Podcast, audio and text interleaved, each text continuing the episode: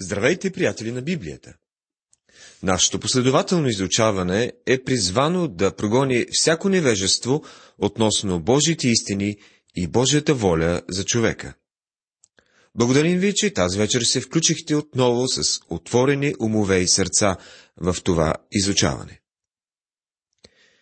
В миналото предаване изучавахме 34 и 35 глави на книгата на пророк Езекил – Направихме разликата между лъжливите пастири на Израел и истинските пастири на Бога. Така също говорихме и за съда над Едом.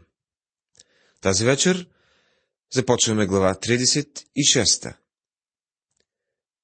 Ще говорим за това, че миналите грехове на Израел са съдени и опростени. Виждаме, че греховете на Израел трябва да бъдат осъдени, а след това да бъдат опростени, преди да може народът да се върне в земята си. Чуйте първите четири стиха. И ти, сини човешки, пророкувай към Израилевите планини, като речеш. Израилеви планини, слушайте Господнето Слово. Така казва Господ Йова, понеже неприятелят рече против вас, охо-хо, и древните височини станаха наше владение. Затова, като пророкуваш, речи, така казва Господ Йова. Понеже ви запустиха и погълнаха от вред, за да станете владени на другите народи, и станахте предмет на говоренето на устни и на зли отзиви на людите, затова, Израилеви планини, слушайте словото на Господа Йова. Така казва Господ Йова на планините и на хълмовете, на потоците и на долините, на запустилите пустоти и на напуснатите градове, които станаха корист и се заприсмех на другите народи около тях. Затова, казва Господ Йова, непременно в пламенната си ревнивост говорих против другите народи и против целия дом, които с всесърдечна радост и с душевно презрение направиха моята земя свое владение, за да я изхвърлят и разграбят. И виждаме от тези стихове, че Бог е твърдо решен да не позволи на нечестивите да наследят земята. Господ Исус ясно заявява в Евангелие от Матея 5 глава, Блажени кротките, защото те ще наследят земята. Днес кротките не наследяват земята. Тя е в ръцете на нечестивите и именно те преуспяват днес. А в тази глава се съдържа пророчеството за това, че Израилевата земя ще бъде възстановена. Нужно е само да минете днес през тази земя, за да разберете, че тя все още не е възстановена напълно. Мнозина мислят, че пророчеството се изпълнява на всяка крачка.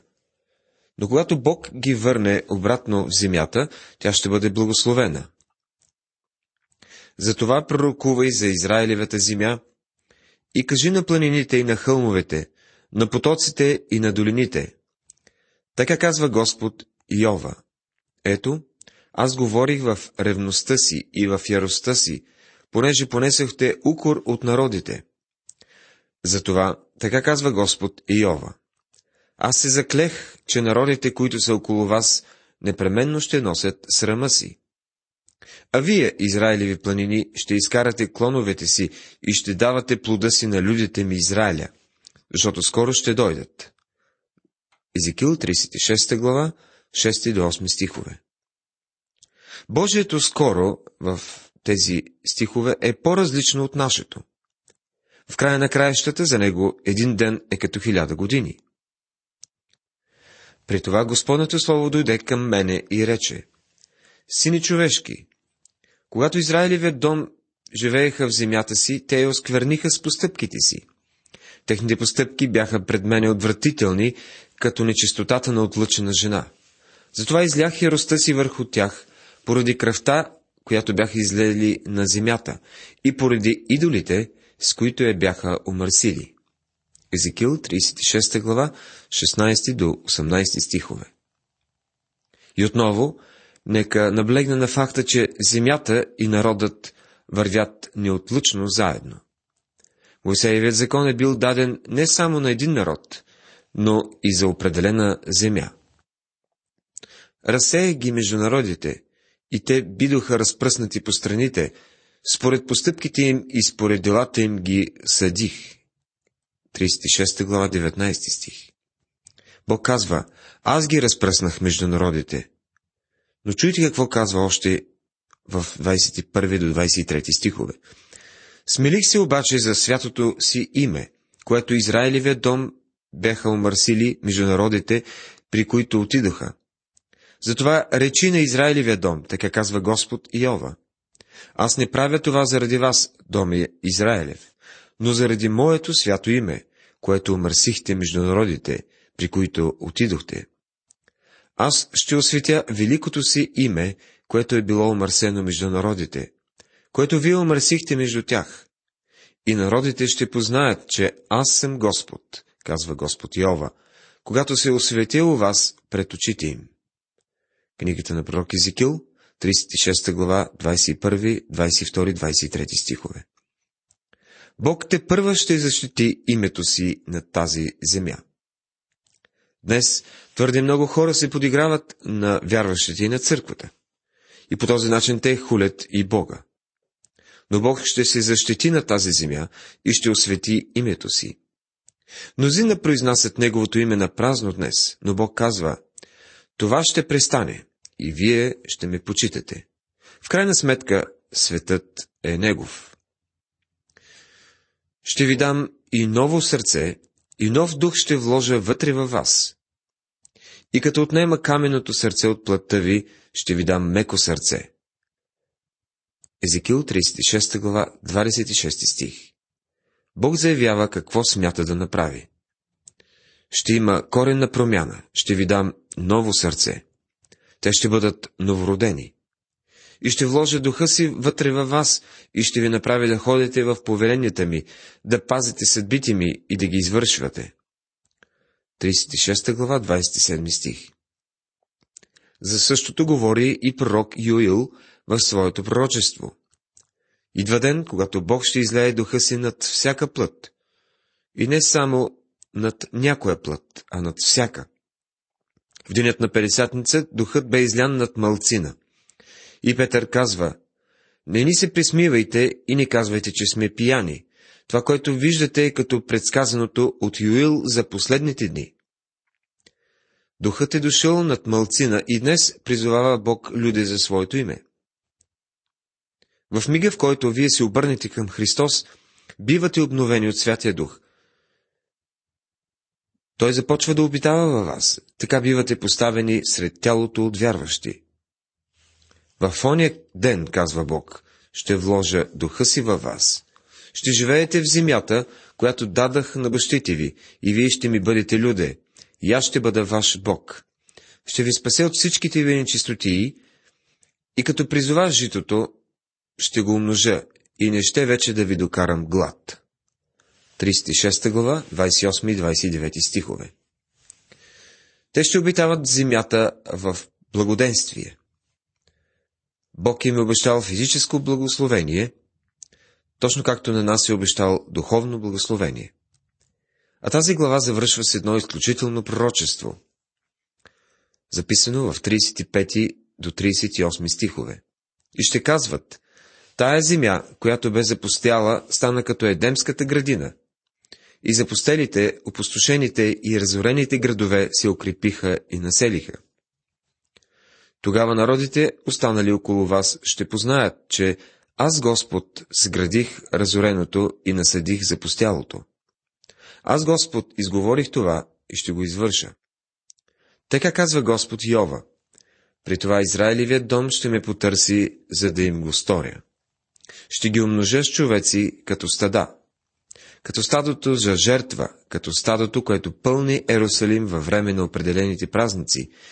Така човешките чеда ще запълнят запустелите градове и ще познаят, че аз съм Господ.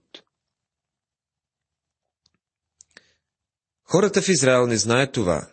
Не знаят, че Господ е Йова. Нито пък тези в България го знаят както и по целия свят. Но ще дойде ден, приятели, когато Израел ще познае, че Той е Господ. Продължаваме с изучаването на глава 37. Това е видението на долината с мъртвите кости.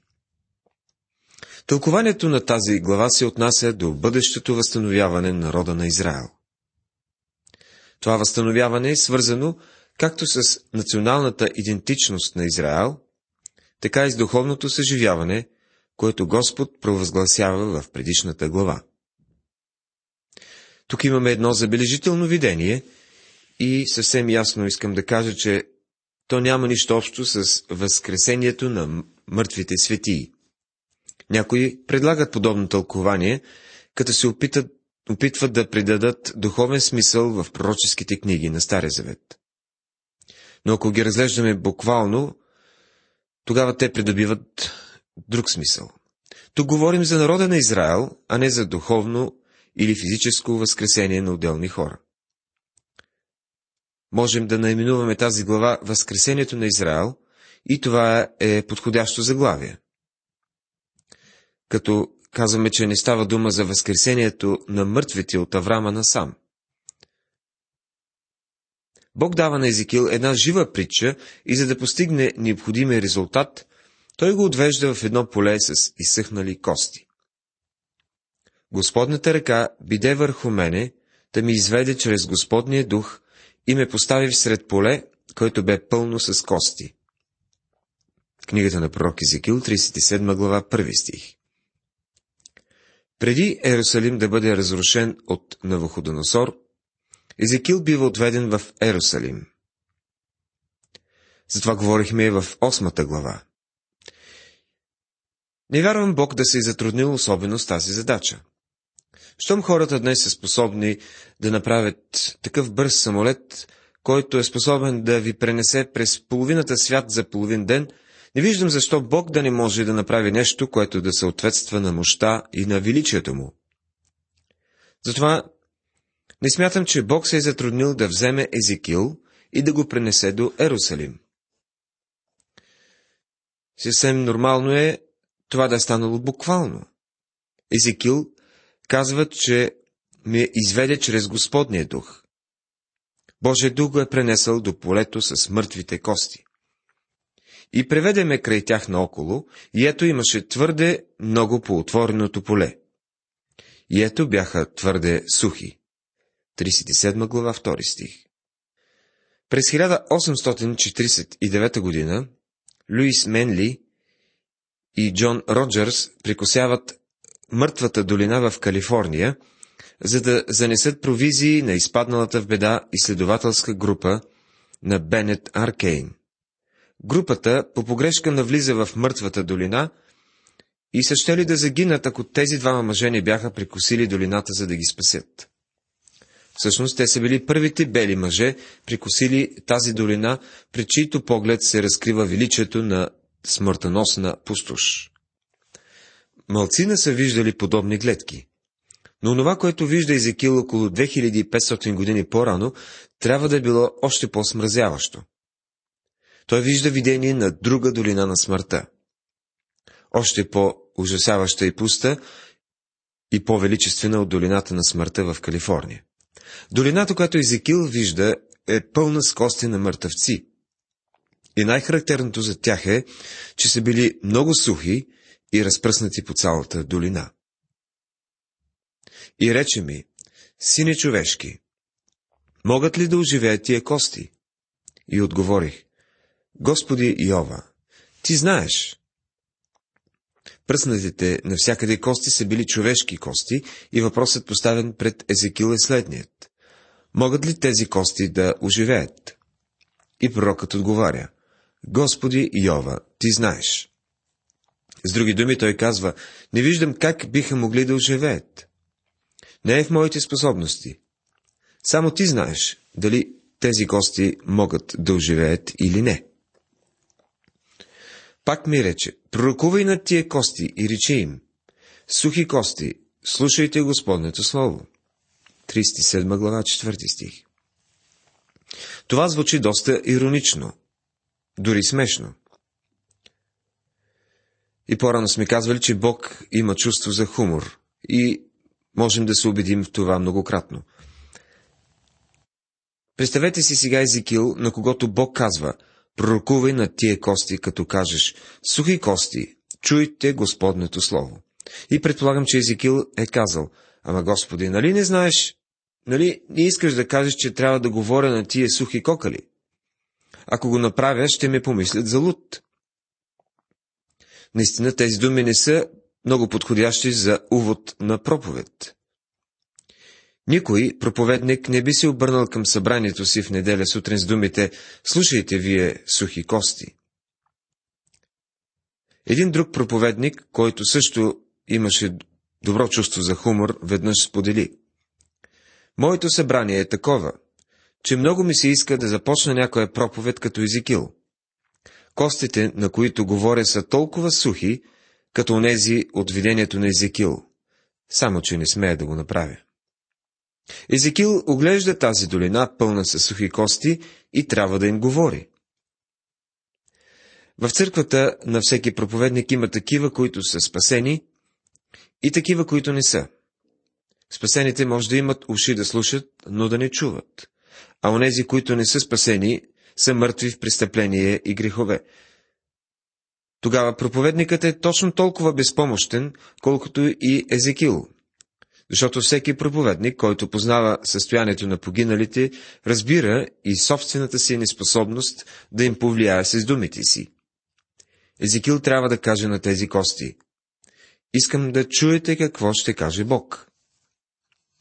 Така казва Господ Иова на тия кости. Ето ще направя да влезе във вас дух, та ще оживеете. Ще туря и жили във вас, ще ви облека с меса и ще ви покрия с кожа. И като туря дух във вас, ще оживеете. И ще познаете, че аз съм Господ. Книгата на пророк Езекил, 37 глава, 5 и 6 стихове. Бог казва, искам да говориш на тия кости и да им кажеш, че аз съм онзи, който ще им даде живот. Това е и нашето състояние днес. Ако Бог не подейства, никой няма да има духовен живот. Ние понякога получаваме писмо от, от хора, които казват, че духовният им живот е бил обновен чрез радиопредаванията. Но това не е наша заслуга. Ние просто говорим на едни сухи кости, като им известяваме Господното Слово. И само това. Божият дух е онзи, който трябва да даде живот. Това е единственият начин да получим живот. Това е и приложението на тези стихове. И тъй пророкувах, както ми бе заповядано. И като пророкувах, започна да гърми. И ето трус, и костите се събираха, кост с коста си. 37 глава, 7 стих. Езикил се покорява на Бога и пророкува. Предполагам, че Езикил се е почувствал доста странно, като е виждал как след гърмежа и земетресението, костите се събират една с друга. Като погледнах, ето жили и меса израснаха по тях, и кожа ги покри отгоре. Дух обаче нямаше в тях. 37 глава, 8 стих. Тук има една последователност, на която искам да обърнем внимание. Първото състояние на костите е, че те са били пръснати, сухи и мъртви. След това постепенно се събират и се покриват с жили и плът. Това е един процес, а не мигновенно действие. На този етап от видението имаме само купче на тела или по-точно трупове. Тази долина се е превърнала чисто и просто в гробище. Вече не са кости, а тела с плът и кръв. Освен това, телата са човешки, но в тях няма никакъв живот. Тогава ми рече, пророкувай за духа. Пророкувай, сине човешки, и речи на духа. Така казва Господ Йова. Дойди, духо, от четирите ветрища и духни върху тия убити, за да оживеят. Пророкувах, прочее, както ми заповяда. И духът влезе в тях и те оживяха. И изправиха се на нозете си, една твърде голяма войска. 37 глава, 9 и 10 стихове. Езекил пророкува и животът влиза в тези тела. Това, което става тук, много наподобява създаването на човека в самото начало. Бог взе човека от пръста на земята. Езекил започва с кости, но не и Бог. Бог започва от праха на земята, а след това вдъхва живот в човека. И така, случилото се с тези кости е на три етапа. Първият, те са били пръснати и съвършенно сухи. След това се събират и се покриват с плът и кожа. Сега те са тела, но мъртви тела. И накрая те биват съживени. В тези три етапа ще открием ключът към тълкуването на библейското пророчество относно народа на Израел. Следващият стих обяснява значението на видението. Тогава ми рече, Сине човешки, тие кости са целият Израилев дом.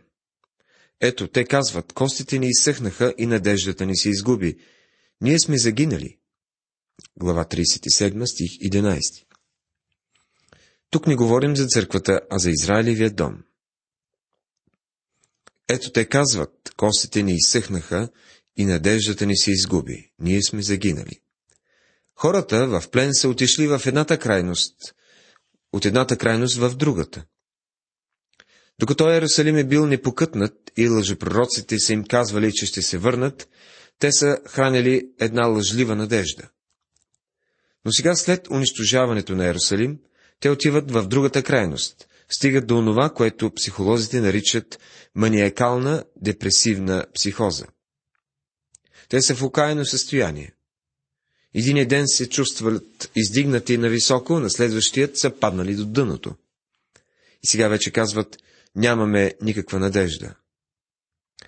И това видение им се дава, за да знаят, че имат надежда.